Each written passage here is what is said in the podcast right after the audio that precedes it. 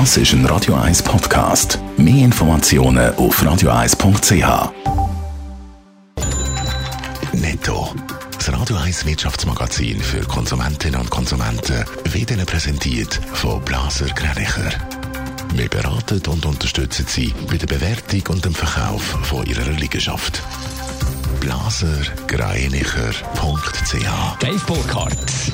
Der Rückversicherer Swiss Re kommt die Corona-Krise heftig zu spüren über. Für 2020 vermeldet Swiss Re heute Morgen einen Verlust von 880 Millionen Dollar. Ohne Covid-19-Schäden und entsprechende Rückstellungen von fast 4 Milliarden Dollar hätte laut Mitteilung aber einen Gewinn von 2,2 Milliarden Dollar rausgeschaut. Der Bauchemie- und Klebstoffkonzern Sika verzeichnet im letzten Jahr trotz Corona einen Rekordgewinn.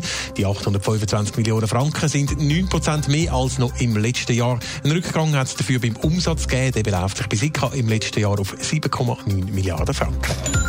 Die Jahreszahlen von Sika haben auch einen Einfluss auf den Kurs der Sika-Aktien. Laut den vorböseren Zahlen von Julius Bär geht sie 2,7% höher in Handel. Auch 17 weitere von den 20 SMI-Aktien starten heute im Plus. Und auch der SMI selber geht voraussichtlich 0,2% plus im Plus im letzten Handelstag dieser Woche.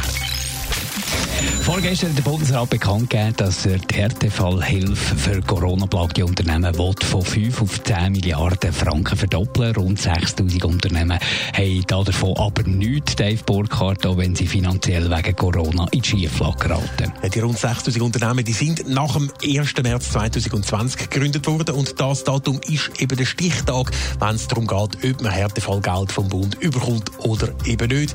Das ist eigentlich seit dem Anfang der Krise so und das bleibt auch so, auch wenn der Bund den Betrag von 5 auf 10 Milliarden will verdoppeln. Für Härtefallentschädigungen gilt immer noch ein Gründungszeitpunkt von vor dem 1. März 2020, heisst aus dem Finanzdepartement auf eine Tamedia-Anfrage. Heisst also, tausende neu gegründete Unternehmen wie Restaurants, Fachgeschäfte oder Unternehmen im Sport, Kultur- und Eventbereich haben im Moment keine Aussicht auf Härtefallgelder vom Bund. Das wird unter anderem der Gewerbeverband ändern. Ja, der ist gar nicht zufrieden, dass die neu gegründeten Unternehmen nicht unter die Härtefallregelung vom Bund fallen. Das sei ein Zitat unbegründete Schlechterstellung und diskriminierend, heisst das vom Gewerbeverband.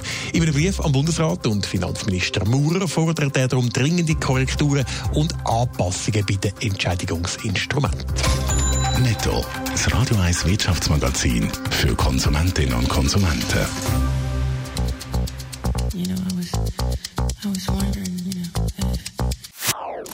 Das ist ein Radio 1 Podcast. Mehr Informationen auf radio1.ch.